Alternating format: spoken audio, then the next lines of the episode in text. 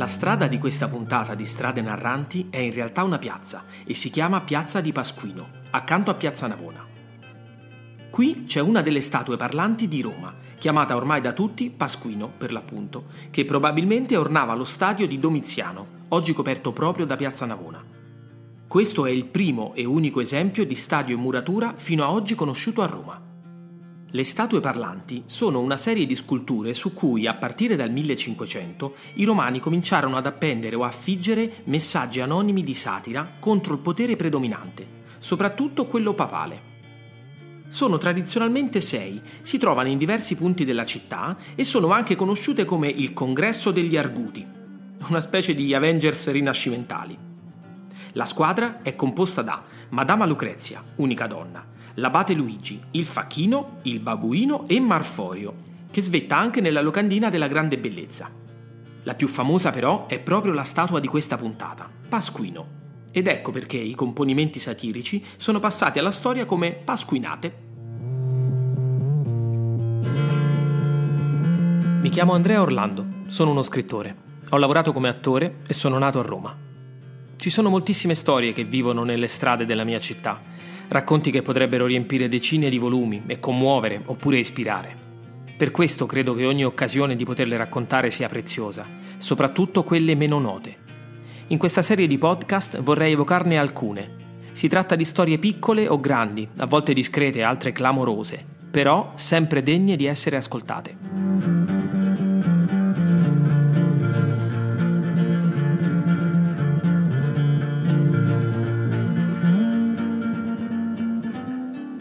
Funzionava così. Durante la notte, ai piedi della statua, ma più spesso al collo, si appendevano fogli contenenti prese in giro, solitamente in versi, di personaggi pubblici importanti, rappresentanti della Chiesa o di famiglie patrizie. Inizialmente scritti in latino, progressivamente vennero affissi in italiano o romanesco ed erano anonimi soprattutto perché erano previste pene severissime per gli autori delle beffe, come vedremo. Questi haters antichi inveivano, ma dobbiamo ammetterlo spesso con simpatia, verso i soliti vizi dei potenti, corruzione, prepotenza, inattaccabilità, nepotismo e prostituzione.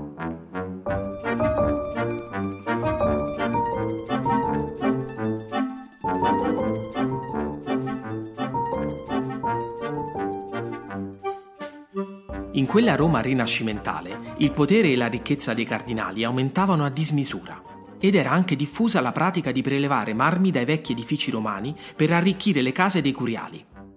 Era dunque abbastanza facile comprendere perché i messaggi denigratori venissero indirizzati verso la Chiesa cattolica e, per estensione, il Papa, con il suo ferreo potere temporale, quello, per intenderci, che ne faceva il capo anche degli uomini e non solo delle anime nello Stato della Chiesa. Ogni mattina la polizia rimuoveva i fogli satirici, ma ciò avveniva sempre dopo che erano stati letti dalla gente. Pasquino, insomma, divenne una specie di antagonista figurato del Papa. La statua cominciava ad essere sempre più sorvegliata ed ecco perché lentamente vennero usate anche le altre per ospitare messaggi taglienti. Oggi, delle sei, solo la statua di Pasquino rimane però satiricamente parlante.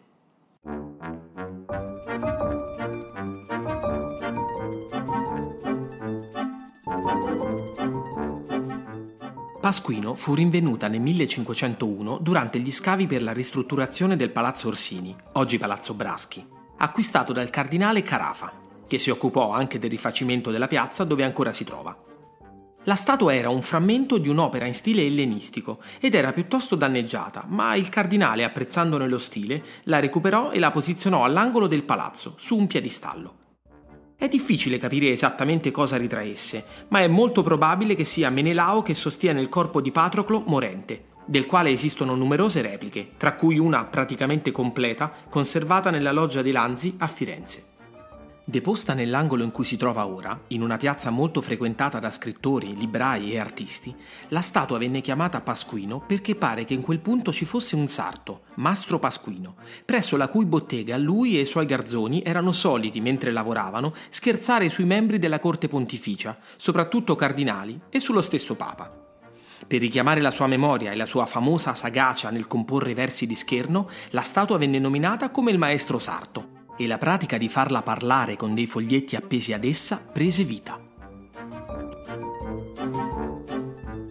ironicamente, fu lo stesso cardinale Carafa a riprendere la pratica, conosciuta fin dall'età classica, delle affissioni diversi. Organizzò anche una giornata in cui, il 25 marzo, la statua veniva travestita da divinità pagana e si raccoglievano messaggi di scherno poi stampati in opuscoli. Si trattava però di versi in latino, istituzionali, approvati dall'organizzazione, più che altro esercizi scolastici, pedanteschi, molto lontani dalle battute pungenti che li caratterizzeranno dopo poco. Poiché anche a Roma, come in ogni città d'Italia, era in uso già da mezzo secolo la satira anonima politica, dall'utilizzo del messaggio per folklore curiale ad usare Pasquino come portavoce del malcontento del popolo, la strada fu rapida, soprattutto se la delusione delle persone era alimentata dalla gestione arrogante del potere da parte della Chiesa. I messaggi degli irriverenti versicciolai crebbero velocemente, anche in volgare, italiano o romanesco, e la tradizione divenne intorno a Pasquino un successo di voci piccanti che crescevano durante i conclavi. Uno dei più famosi di questi autori si chiamava Pietro Aretino, esiliato proprio a causa delle sue pasquinate. Ma perché proprio Pasquino crebbe in popolarità, quando anche altre statue ospitavano i libelli del popolo? La principale spiegazione è che la statua si trovava in uno dei luoghi più popolosi di Roma, sulla via che dal Campo d'Agone, centro di feste e di cortei, conduceva alle dimore curiali, i soggetti preferiti delle satire. E dal momento che la satira vuole essere vista da più persone possibili, Pasquino pinse il primato. I messaggi diventarono sempre più spesso scritti come se fosse proprio la statua a parlare, e frequenti erano anche i suoi dialoghi a distanza con altre statue, in particolare con quella di Marforio, ma addirittura con i suoi equivalenti in altre città, come il Gobbo di Rialto a Venezia. I versi diventavano così parte di un dialogo tra statue argute. Uno di questi scambi pare fosse durante l'annessione dello Stato Pontificio all'impero francese nel 1809. Visto che Napoleone spostò in Francia molte opere d'arte italiane, le due statue commentarono così.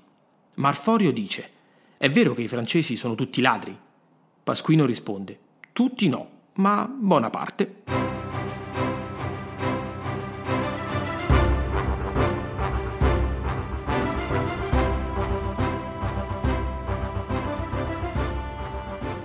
L'utilizzo dell'attacco satirico, peraltro, non era solo uno sfogo del popolo, ma anche un utilizzo sapiente da parte della stessa classe di rappresentanti del potere e di cariche ecclesiastiche contro avversari politici o religiosi.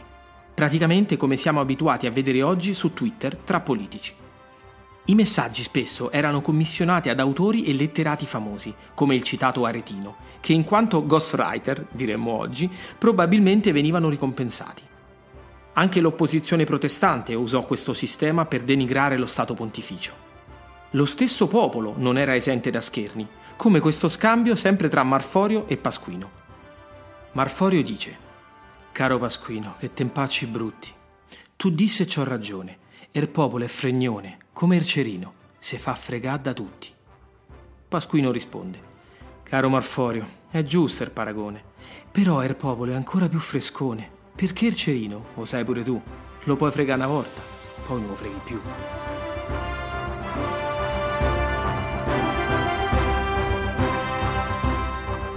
In ogni caso, la pratica divenne ben presto troppo diffusa e disturbante perché i vescovi e il Papa potessero ignorarla. Gli attacchi erano infatti non solo frequenti, ma anche pesanti e volgari, nel senso di diretti e con un linguaggio chiaro, popolare. Diversi furono così i tentativi di impedire le pasquinate. Adriano VI, ultimo papa straniero prima di Giovanni Paolo II, ordinò di gettare la statua di Pasquino nel Tevere, ma fu dissuaso dai cardinali della Curia per paura delle ripercussioni di un gesto così estremo. Benedetto XIII emanò invece un editto che dava la pena di morte agli autori ribelli, ma prima di lui, sotto Pio V, già un presunto responsabile, Niccolò Franco, venne impiccato ma niente fermava la voglia di sfogarsi in versi dei romani, soprattutto in seguito alla tentata censura.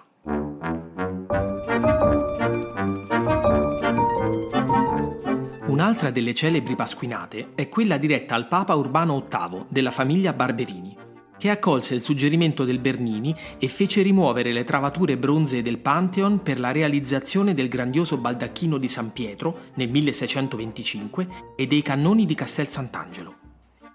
Quod non fecerunt barbari, fecerunt barberini. Quello che non hanno fatto i barbari lo hanno fatto i barberini, commentò Pasquino. Pare che l'autore sia stato Monsignor Carlo Castelli e questa pasquinata è un esempio di quanto potente possa essere l'utilizzo del mezzo mediatico, con il linguaggio di oggi, per influenzare o creare un'opinione pubblica. Perché in realtà la pasquinata venne creata con lo scopo di diffondere malcontento per il prelievo del bronzo e funzionò così bene che il Papa per rimediare decise di dare sacralità all'utilizzo del bronzo diffondendo la voce che fosse soprattutto per la struttura del baldacchino quando in realtà l'utilizzo principale pare fosse quello per i cannoni. Insomma, Pasquino era pur sempre uno strumento nelle mani ingegnose dell'intelletto umano e la sua voce, neutra, diventava un'arma potente come può esserlo soprattutto oggi la comunicazione di massa. Prendendoci ancora qualche licenza, diremmo che anche Pasquino non era esente dalle fake news. Sebbene i precedenti delle Pasquinate comparvero da metà del 1400, il Cinquecento fu indubbiamente la loro epoca d'oro e dal 1509 per qualche anno vennero raccolte nei libri Carmina Apposita Pasquino, da cui probabilmente venivano però rimossi i messaggi troppo offensivi. Ma fra tanti cardinali e papi oggetti della satira, uno dei soggetti laici più bersagliati fu Olimpia Maidalchini, nota come Donna Olimpia, o anche popolarmente la pimpaccia. Donna di infinita ambizione e ingegno, sfuggì alla vita monacale accusando ingiustamente il suo direttore spirituale di molestie e divenne la cognata del futuro Papa Innocenzo X, contribuendo alla sua elezione e influenzando ogni sua scelta, spesso dietro compenso per i favori richiesti. Passò infatti alla storia anche come la papessa.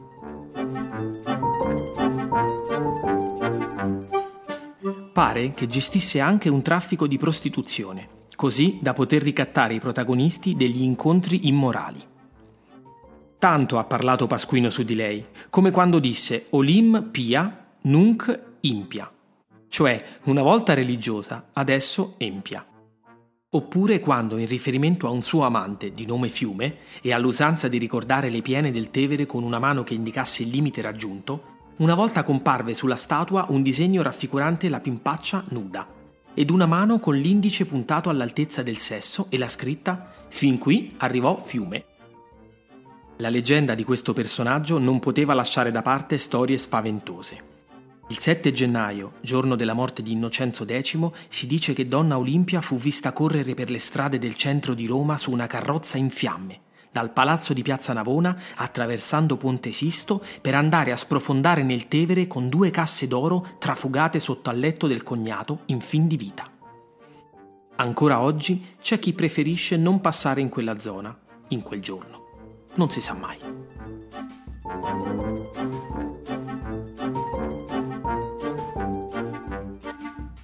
Con la fine del potere temporale e la breccia di Porta Pia nel 1870, con cui lo Stato pontificio venne annesso al Regno d'Italia, terminò lentamente lo stimolo alla satira costituito dal potere della Chiesa e si attenuò molto la parlantina di Pasquino, che però non si ammutolì. La tradizione rimase, anche se ridotta, e ad esempio nel 1938, in occasione dei preparativi per la visita di Hitler a Roma, prendendo in giro gli allestimenti che infiocchettarono la città, comparvero questi versi. Povera Roma mia de travertino, te sei vestita tutta de cartone per fatte rimirare a rimbianchino venuto da padrone, che riprendeva i versi composti per l'occasione dal poeta romano Trilussa. Nel 1856, prendendo il nome dalla statua, fu fondato a Torino il settimanale satirico Il Pasquino, con la direzione di Casimiro Teia, anche caricaturista che inventò la famosa espressione piove, governo ladro, come didascalia di una vignetta. Soppressa nel 1930 dal fascismo, dopo la seconda guerra mondiale riprese l'attività fino al 1956. La sua satira aveva toni delicati ed era diretta a tutti gli italiani, venendo anche ripresa a Roma dalle riviste Pasquino di Roma nel 1870 e Figlio di Pasquino nel 1893. Il simbolo dell'irriverenza romana e in generale della capacità dell'uomo di superare i momenti difficili con lo scherzo, come a togliergli potenza grazie all'ironia, continua a raccogliere testimonianze in versi, a far sorridere e riflettere. Nel 2009 la statua è stata restaurata ed oggi non è più possibile attaccare le pasquinate direttamente su di essa o sul basamento, come da tradizione. A tale scopo è stata infatti allestita un'apposita bacheca ai piedi di Pasquino. Ogni tanto, quando capita qualcosa di poco auspicabile, ci si potrebbe chiedere.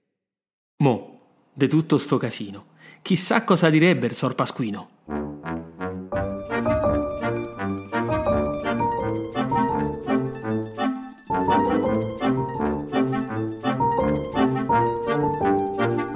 Strade Narranti è un podcast originale a cura di Andrea Orlando e Valentina Punzo, ideato, scritto e condotto da Andrea Orlando, regia e post-produzione audio Valentina Punzo, grafica Cesco Rossi.